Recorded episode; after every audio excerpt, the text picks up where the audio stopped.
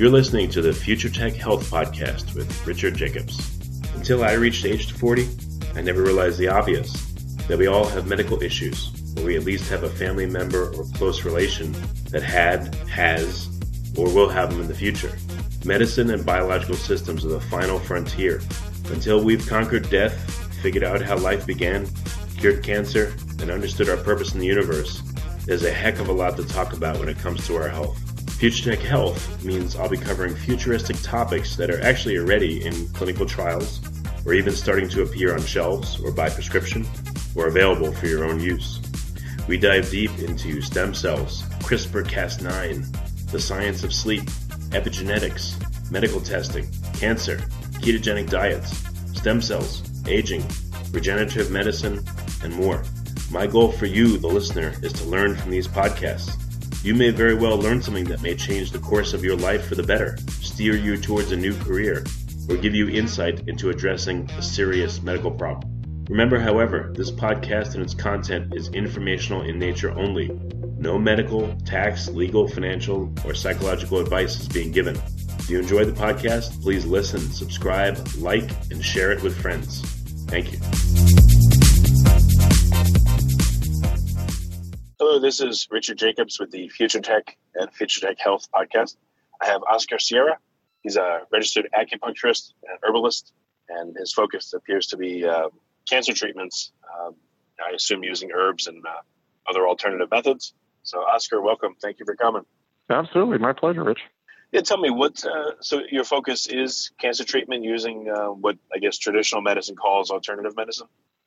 Uh, that's a funny sentence you just said there. Um, I like correcting. It's usually doctors, physicians that are that are saying, you know, traditional medicine. And I think what usually, I think what you meant and what most people and doctors mean when they when they when they say traditional medicine, I think they're meaning conventional medicine. So what I practice is conventional. I'm sorry. What I practice is traditional medicine.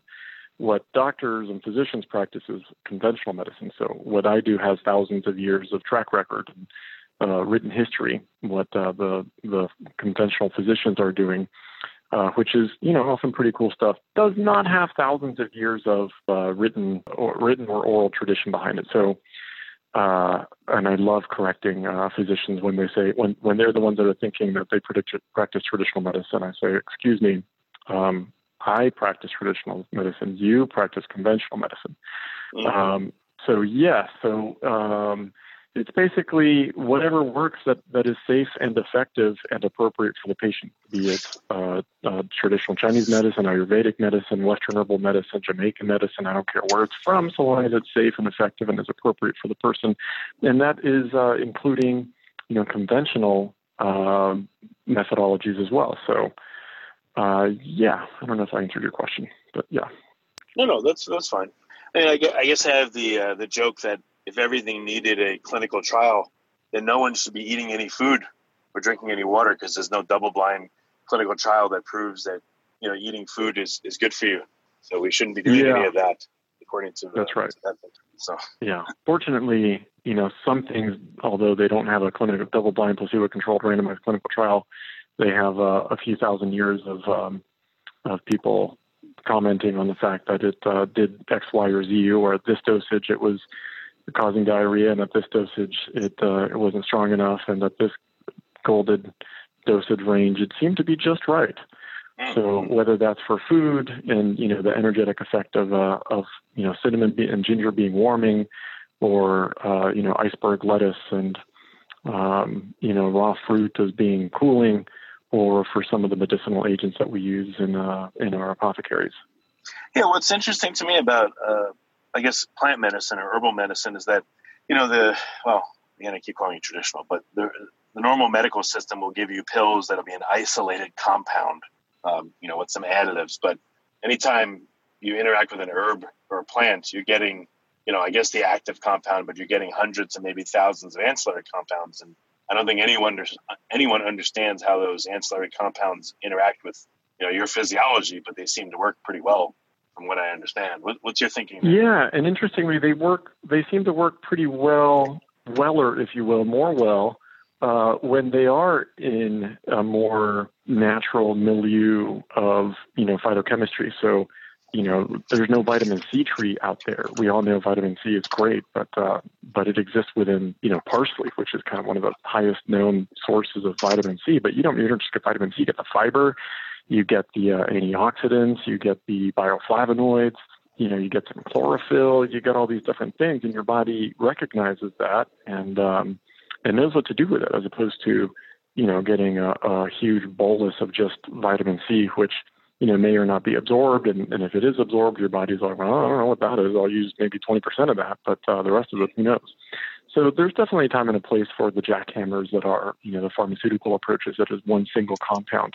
But what we see, uh, even when we use those single, like in chemo, right? Like uh, you get these, uh, you get several uh, chemotherapeutic drugs that are based off of one, uh, one phytochemical uh, that came originally from a tree or a shrub or plant or whatever, and um, and those are useful to you know to kill off some cancer cells. What we find is that when we pair them back up with the milieu of you know, for example, Taxol, right, from the Pacific yew tree. That's an entire tree that has all these different compounds. And if you just look at the taxanes uh, alone, you'll see a family of about a dozen taxanes, which are, you know, kind of the brothers and sisters of Taxol. They kind of have the same color hair and a similar nose. And, uh, and, you know, instead of just getting, you know, a million of, you know, little Johnnies, you get uh, sure give give a person a shot of a million little Johnnies, but add in just for good measure you know, a little handful of uh, of his sister Susie and you know his his uh, older brother, you know, Timmy. And when it, the family is together, it tends to have a more balanced effect, and uh, and often even uh, um, mitigate some of the side effects when you introduce the entire plant. You know, we say whole herbs or whole foods for whole people. We are not just um, you know a bunch of chemicals strung together. There's there's a little there's a little bit more magic there, and you're absolutely right. We don't we do know how some of these phytochemicals work, but when you put them in conjunction, no, we have no no idea how they all work together, and uh, and I'm okay with that. There's a little unknown and magic, and as a fellow herbalist, uh, Robin McGee, who's a brilliant herbalist, makes amazing medicine, um, but she's definitely not a uh, pedigreed PhD, you know, phytochemist. She's, you know, when her students ask her, you know, well, how does that work? Uh, uh this is really rich in tannins, you know, is it reacting this way or that way with the uh, receptors? And she said, you know what? It's PFM. And said, PFM, what is that? And she says, pure fairy magic. That's how it works. And she's from South Carolina, and sometimes she she substitutes the fairy with another word. But um, but point is, uh, sometimes we don't know exactly how it works. But uh, at least when there's a written track record of it working from this dose to this dose, and uh, and having a, a measurable outcome, yeah, it's pretty cool. So, what are some of the common treatments that you'll give? And I know it depends on the situation, but what are they, and you know, how are they given? What's a few examples of what you uh, you know give to people? Yeah, well, you know, you start with the basics, just just with anything else. Um, you know, what what are they eating? What are they not eating? Uh, what are they doing? What are they not doing? Not just their physical activity, but their mental and spiritual and emotional activity. And you start with those basic things because you know, you can um, you can function really well without herbs. I'm a big fan of herbs, but you know, you can't function very well without the basic, you know, three things, which is your uh, uh, adequate and balanced activity. Like I said, not just physical, but mental and emotional and spiritual. Your sleep and downtime, and uh, your and your diet, and not just what you eat, but how you eat it. So I start there, and uh, herbs are amazing, but they're duct tape. You know, they if those three things are one of those three things are off, or all those three things are off, they'll keep you together, but it's not the it's not the long term solution. So yeah, uh, you know, tinctures, decoctions, infusions, uh, suppositories, nebulizer mixes. You know, if it can go in you or on you, and it's natural, I'm all about it. I'm constantly trying to figure out ways to to get some of these things into people through the skin, you know, up their nose, eye drops. Uh, I love compounding. So I'll compound all kinds of stuff and, and find ways to, you know, get people to put in their smoothie, you know, do retention enemas, put it up their butt, you know, you name it. I'm I'm I'm working all the all the angles. What is a what does a multivitamin look like in terms of the herb world or the plant world? If you you know, if someone says, "Oh, you need a multivitamin," or you were to say that, how can they recreate that effect but in a much better way using uh, plants? Well, I'd say a good breakfast, lunch, and dinner. That should be your multivitamin to, to start with. Unfortunately, the dirt that those plants, you know, I'm a fan of a plant-based diet. Uh, unfortunately, the, the dirt that the plants were grown in doesn't have the minerals that it used to 50 years ago. And uh, and unfortunately, even if the, the dirt and the plants had it, um, you know, we're sucking in, breathing in, and, and absorbing all kinds of chemicals that are basically, you know, burning up a lot of these nutrients at a faster rate and uh, antioxidants. So, unfortunately, most people do need because of the dirt that's there and because of the air and water that uh, that they're exposed to, they need a little help. So, you know, it still starts with a, a really solid breakfast, lunch, and dinner. Especially breakfast is my my big deal. But um, but if you're going to do a supplement, uh, it should ideally be kind of whole foods based rather than a synthetic, you know, vitamin C per se. I mentioned parsley earlier. Um, I'd rather see someone really concentrate some parsley and uh, shove that into a capsule, um, and you know, for the vitamin C, uh, or at least get a non-GMO corn or a non-corn. Most most vitamin C's out there are GMO corn based uh, form of a of a synthetic ascorbate if you're going to go synthetic. But I'm a I'm a fan of the uh, the naturized stuff also, which means that um, you're basically feeding the whatever nutrients, if it's zinc or you know vitamin C or or um, you know, and magnesium, you're feeding it to yeast or bacteria. The yeast are then eating it, and you you reach a point of saturation in a in a big pot full of these live critters. And when they can't eat any more of the zinc, then uh, then you crush them up, dehydrate them, and shove them in a capsule. So rather than your stomach, you know, seeing zinc, which is a metal, and it's like, well, I, you know, I don't know what to do with that. It's it's kind of a rock. You know, I'm not really great at digesting rocks, even though the capsule says that there's 60 milligrams of zinc in there. You know, the, the stomach sees it. I'm like, well, I'll maybe use the first five or 10 milligrams, and after that, you know, just sending it right on through or vomiting it back up in the case of you know me a few times you know taking zinc supplements that were crappy and on an empty stomach in the morning and throwing it back up. But uh, when they feed it to these live organisms it's really cool. It's basically like a trojan horse. So you know the nutrients are inside the horse and the horse gets through the intestinal wall and barrier a lot easier. Gets absorbed because the, the your your enterocytes your system recognize you know, what yeast and bacteria look like. And they say, oh, yeah, those are all crushed up little dead critters. I can eat them and they'll just gobble them right up. And then the payload comes out from the Trojan horse once it's through the castle wall and inside the, the Trojan horse is the zinc or the magnesium or the folate or whatever it is. So if you're asking about a supplemental type of thing, I'm kind of a fan of those too. What, what if we're talking about uh, you know serious conditions where someone's facing cancer? Um, do you help people in those situations? And if so, you know, how do you navigate that? How do you help them? Well, that's most of my patient base at this point. Is uh, I work mainly with chronic disease and, and cancer patients. Um, there's a system uh, I didn't invent, uh, like the chicken sandwich, uh, called the ETMS. It stands for Eclectic Triphasic Medical System. Uh, Donnie Yance out in Oregon, probably one of the foremost um, geniuses, uh, clinicians and researchers of uh, not just holistic uh, cancer, but just cancer in general. He can run circles around most any oncologist I've ever met in terms of the Western approaches and pharmaceuticals and mechanisms of actions and dosings and clinical trials, but also can speak extremely intelligently upon herbs and uh, genetics, genomics, uh, immune therapy, you know, so on and so forth. It's kind of a space alien kind of guy because he knows so freaking much. But uh, anyhow, it's eclectic in that it's not just Chinese medicine. It's um, not just uh, Western medicine or genetics or genomics. It's kind of like I mentioned, you know, whatever works is inappropriate. And it's also a bit of a tip of the hat to the eclectic physicians who have an interesting history here in the U.S., uh, especially before the AMA, especially in the South where I am. Uh, where there was a blockade in the Civil War, and um, you know people were still getting shot and diarrhea and malaria, and you know, the the white physicians were like, "Well, we're out of meds. Hey, Native American guys, what do you guys got? Hey, black people, what do you guys got? Hey, Irish people, what do you guys got? Hey, Creek, what do you guys got?" And they said, "Well, to see that bush over there, uh, we use that for diarrhea. And I said, oh, really? Let's write that down. And, you know, they probably thought that was hysterical that they needed to write stuff down. But they did that hundreds of years ago in the, in the U.S. And since then, we have some pretty good literature that dates back to see, uh, you know, what some of the other options are when you can't get the drugs in from the north because of the Civil War blockade.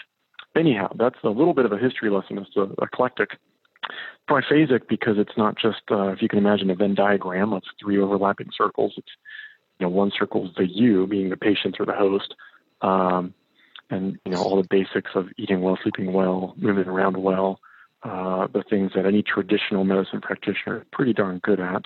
Uh, the second circle is the environment. So we look at your physical and chemical environment, your social environment, and see if you're you know, sleeping on your cell phone on top of your Wi-Fi underneath tower lines. There's no amount of chemo or my acupuncture or my herbs. None of those things are going to fix any of that. So, you know, someone needs to be asking the question, you know, what is your uh, chemical and physical and electromagnetic uh, toxicity load and where's it coming from? And maybe that's why you got the cancer in the first place.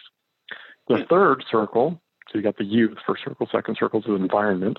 Third circle is the cancer itself, which is where Western medicine tends to jump to, skip everything else, is not just where the cancer is located. It's microterrain and um, the more genetic details about the cancer, not just where it's located. So, you know, is it wearing Nikes or Reeboks or a Yankees hat or a Braves hat under the genetic microscope? Because these are different cancers. So, you know, 10 different guys with prostate cancer could have 10 totally different types of cancers you know, one is wearing Reeboks, another is wearing Nikes, and there's some drugs that do really well with the Reeboks, you know, wearing cancers, but not so well with the Nike wearing cancers. And one has a white shorts and a blue T-shirt, and one has blue T-shirt and you know red shorts. So, you know, going into further genetic analysis of these things sometimes guides us towards uh, pharmaceutical as well as natural interventions. When you put all of these things together, like I said, you get the ETMS, and that's what we do for cancer patients. So it's not like we give everyone, you know, uh, turkey tail mushroom. It's a great mushroom, but it's it, you know we it's all customized to you know their environment, their condition, their constitution, their uh, their tumor genetics, and uh, you know what they want to be when they grow up. So it's uh, nuanced uh, okay, so you know, again, I keep using the word traditional, but you know, nowadays it seems like radiation, chemotherapy, surgery are the triumvirate of, of ways that you know science is treating cancer. Is it better for your interventions to come before, or as an adjunct, or after these uh, traditional three? Uh, the conventional three, yeah, you're, you're right, is surgery, chemo, radiation. Um, and uh, Yes, the answer is yes. It's uh, best if they do it before, during, and after. All of these things. So if we, you know, all the things that you just mentioned, none of these increase vitality. You know, no one decides, oh, I'm feeling kind of tired today. Let's go get some surgery or some radiation or some chemo. You know, I'm feeling kind of hungover. Let's do some chemo. Um, you know, all, everyone agrees that these things are pretty bad for you. Not not that they're uh, categorically a horrible option. You know, sometimes um, uh, chemo is a good option. It's never a great option, but sometimes it's a good option. Uh, radiation is almost categorically a bad option. Uh, surgery can be a great option, especially once you shrunk the tumor down and uh, and gotten someone really strong. And uh, now you just need to do a lumpectomy as opposed to a mastectomy. It's a much less invasive surgery. Uh, recovery time is much shorter. Um, causes less inflammation. Inflammation, you know, can cause uh, recurrence. Uh, you know, people want less invasive surgeries. People want less chemo.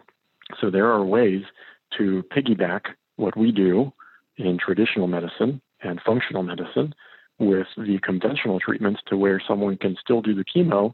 And yes, they're going to get beat up some by the chemo, but they're not going to get beat up as much because we spent a month you know, teaching them kung fu and putting on armor on them before they went into battle, as opposed to, you know, hey, you're freaked out and scared. Oh, that's a great time to go into battle with no shield and no training, because um, you know you're going to get beat up. So, what, what, what ideally, does it mean? Like, if, if someone's going to have chemo and they say, "All right, I'm going to do it," what what's an example of an intervention you would do to help strengthen them so that they fare better with the chemo? Yeah, so let's take breast cancer, right? A very a pretty common cancer, and the the standard of care uh, often for your, you know, ER, PR positive cancers, your estrogen receptor and progesterone receptor positive cancers is going to be uh, adriamycin, uh, Cytoxan, and Taxol. So uh, none of these are a walk in the park, right? Like I said, none of them are good for you. No, no one is claiming they're good for you. Um, they're claiming that they're cytotoxic, meaning that they kill off cancer cells. Sometimes, not always. Sometimes they just kill off the good cells and they have no effect on the cancer cells. But a lot of the time, uh, they kill off the cancer cells. So we also know that uh, all of the time uh, they kill off the good cells as well. And and some of these have a tropism towards different tissues. So, for example, adriamycin, aka doxorubicin, or the red devil, is sometimes called, um, is really bad for your heart. And oftentimes, you might see someone be a quote unquote success story from a cancer standpoint because their tumor shrank or um, they no longer have breast cancer, except they had a heart attack two years later and died because of that. Well, why'd they have the heart attack? Well, because you messed up their heart with the chemo. And the oncologist doesn't see it as, um, you know, oh, it's not my problem. That's a cardiologist problem. You know, didn't die of cancer, so I'm in the clear. Uh, so to answer your question, if we know that someone is going to do chemo and they're going to do adriamycin, ideally first we figure out if these are great fits for their cancer. And there's some advanced uh, testing that can give us some clues as to whether these are a good fit or a great fit or a poor fit.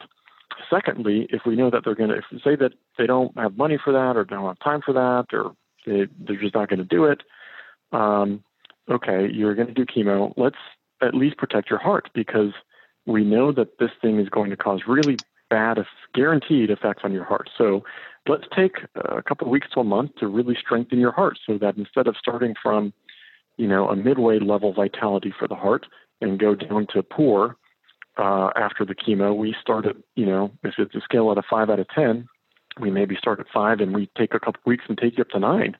And then, then you start the chemo at nine so that when you, you know, when you take a hit, you take a hit right maybe down to four instead of taking a hit from, you know, five to one.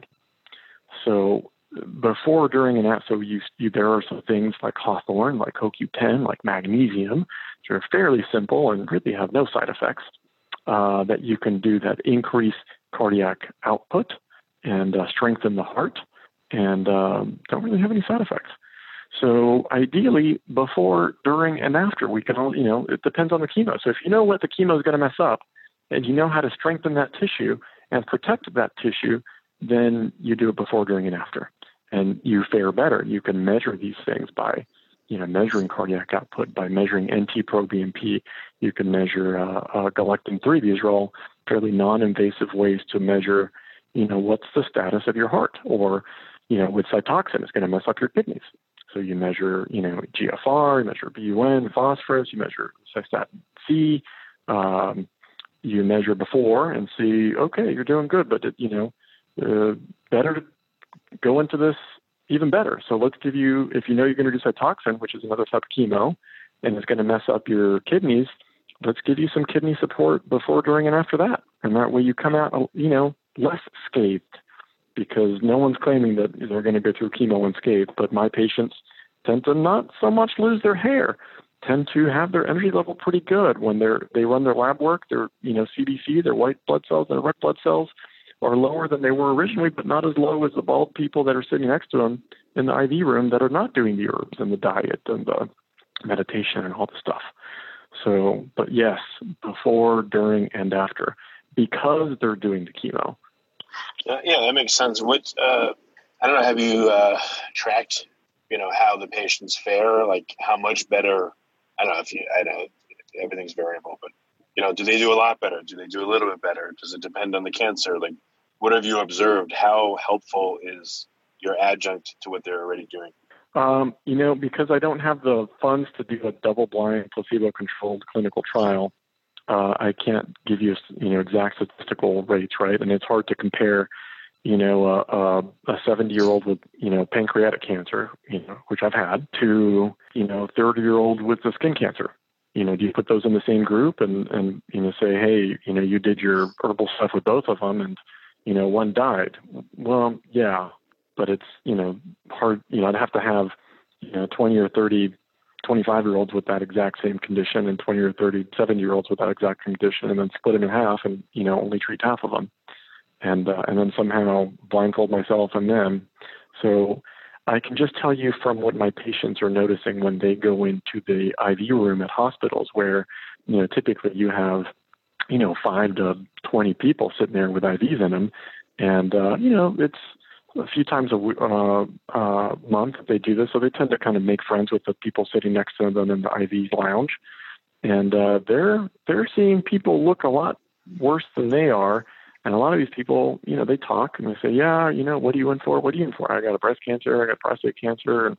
You know, especially with a lot of the women there, you know, a lot of women also have, you know, breast cancer that are sitting next to them. And I frequently, you know, my patients tell me that when they're in the hospital that uh, everyone else looks like you know really bad you know not much hair really pale um, not strong enough to uh, to do more chemo whereas they're just kind of tired and uh, instead of running you know one patient I, I you know maybe her fourth or fifth round of chemo she'd run a 5k that that day and she was exhausted and she was upset because you know her normal 5k time was was you know 5 minutes off Meanwhile, everyone there, you know, can barely walk up the stairs uh, to the IV suite.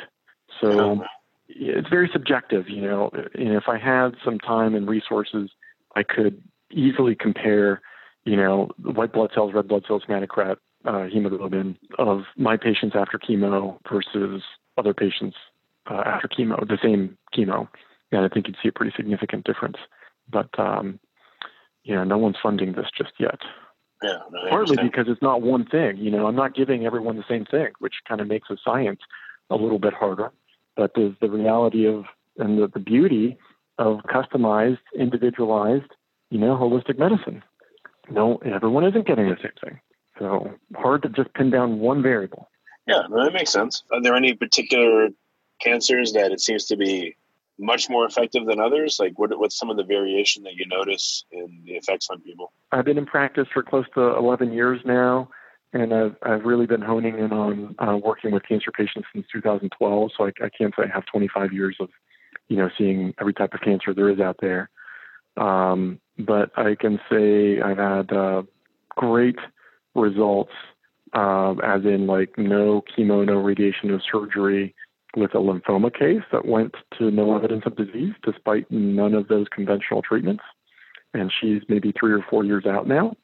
She was diagnosed, and uh, they said, well, you know, we, uh, option is chemo, and uh, unfortunately, it has like a 20% success rate. And if we can kind of hold this off, you know, if it's slow growing, I, we recommend just kind of hanging until we need to do it. And then once we do it, though, we can't really come off of it.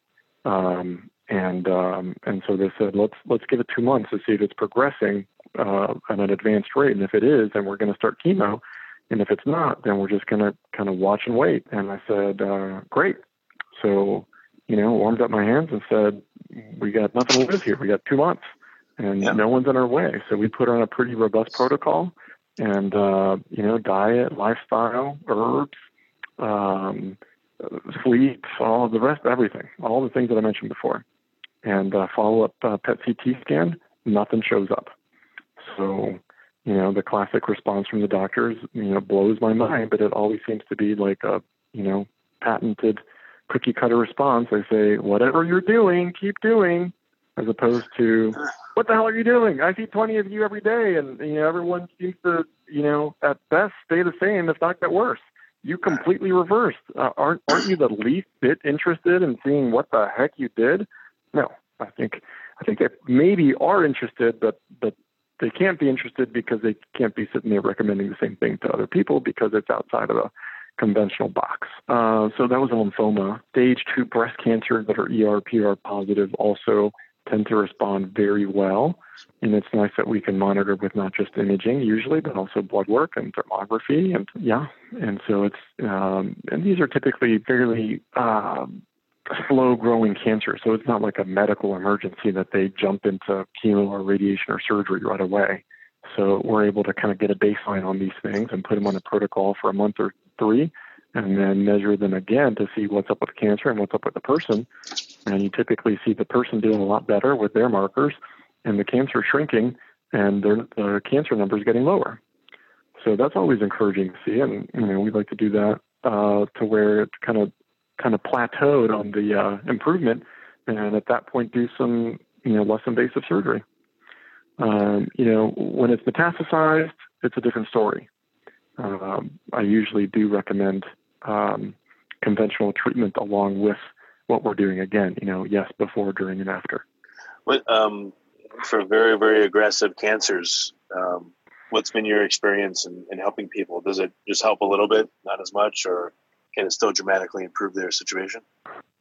Uh, I, you know, I think there's always something that you can do. You know, I get calls from people that are in hospice. You know, they got beat up already from chemo and radiation or surgery, and you know, at this point, the doctor is saying there's nothing you can, nothing that we can do.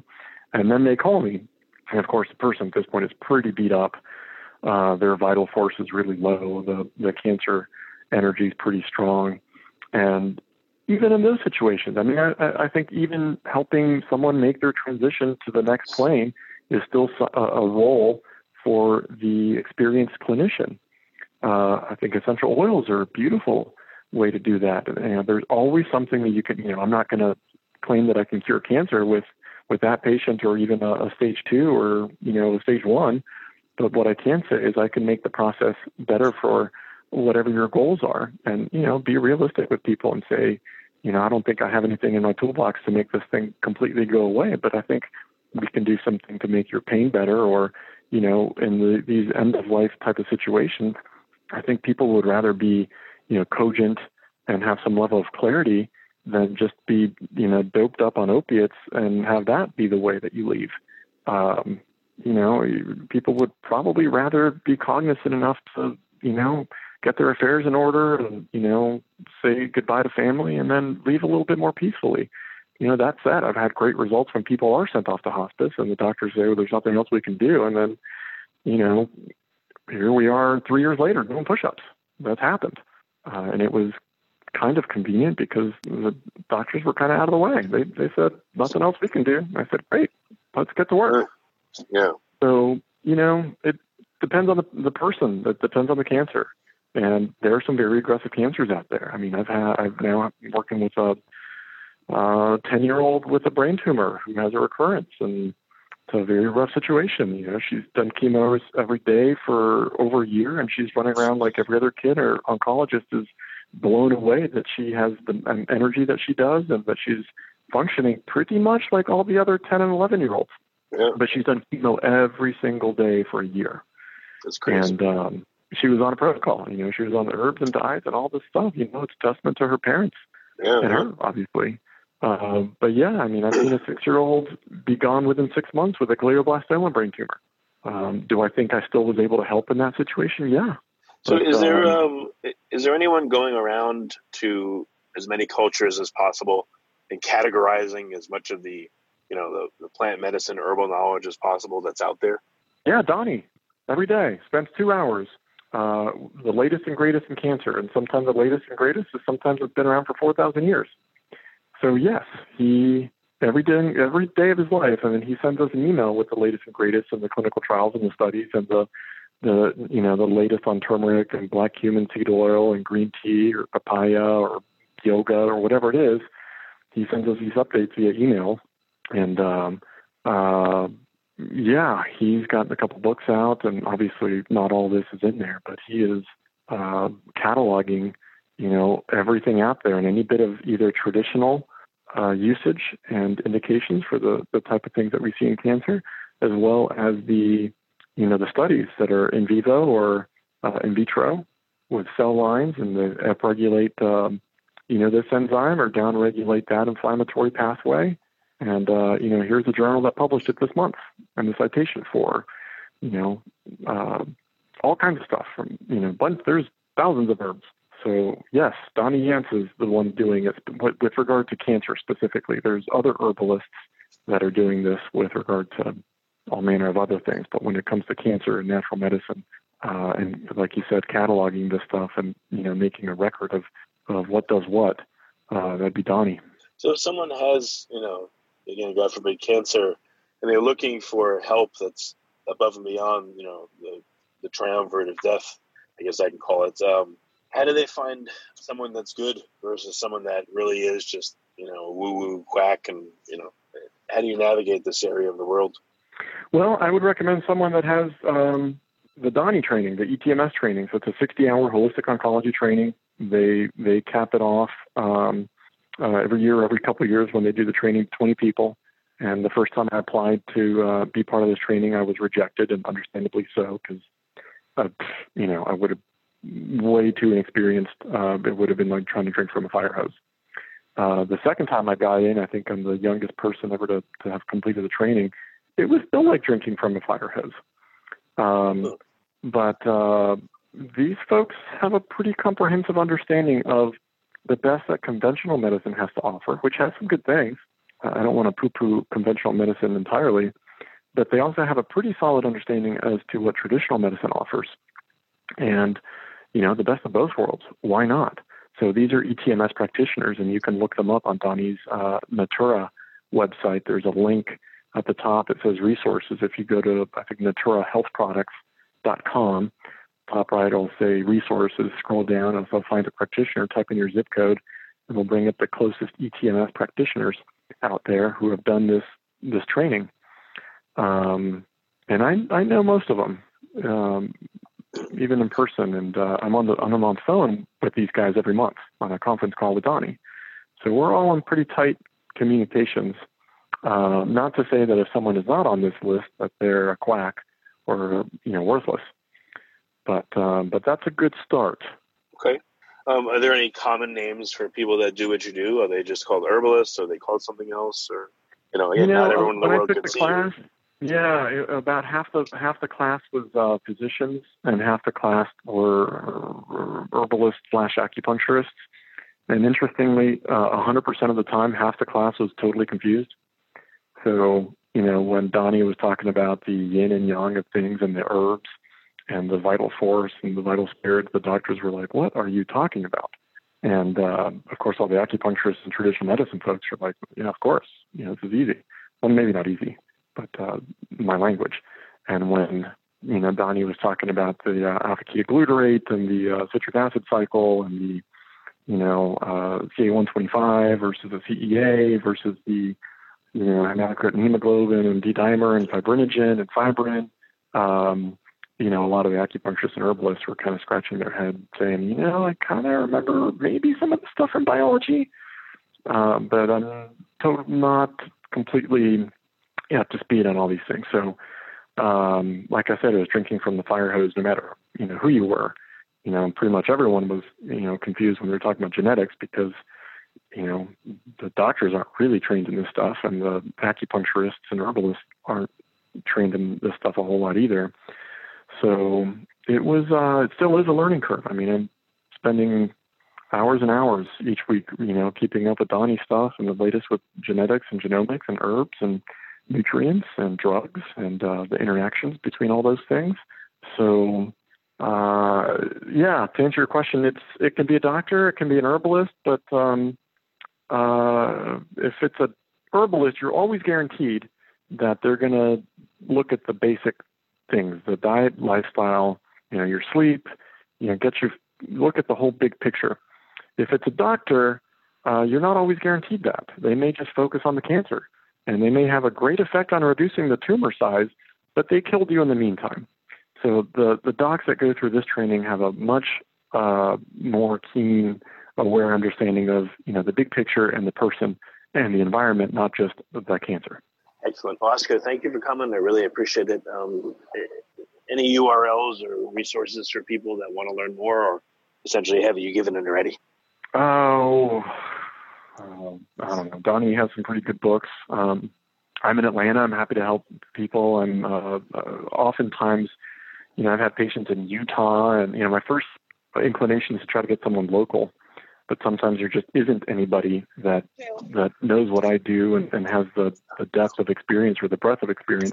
And I love collaborating with other acupuncturists, herbalists, and physicians in other places and they'll let me be in charge of all the herbs and diet and lifestyle stuff, and they'll you know run some labs or do some prescription drugs as needed, or some acupuncture locally. I obviously can't do that over the phone, but uh, but I love collaborating with folks from across the country, and um, so I'm happy to help someone myself. The the you know my own company is Sierra Botanica and Collaborative Medicine. You know, hence the name. I love collaborating. I'm not always the one slinging needles, but uh, but I'm happy to be the one kind of overseeing the uh, the big picture, make sure uh, no stone gets unturned. Um, so there's that Sierra Collaborative Medicine and uh, the Donnie Natura uh, healthproducts.com, as well as his nonprofit Mederi Institute, as his clinic dedicated to uh, educating folks, physicians alike, and uh, acupuncturists, herbalists, naturopaths. We've had a, when I did the training, we even had a vet, uh, a veterinary med person in our training, because you know, dogs and cats get cancer too, and uh, why not also use the herbs and um, holistic approach for that? So, yeah. Okay. Well, very good. Well, Oscar, thank you for coming on the podcast. I, I really appreciate it. Yeah, man. Anytime. Happy to help.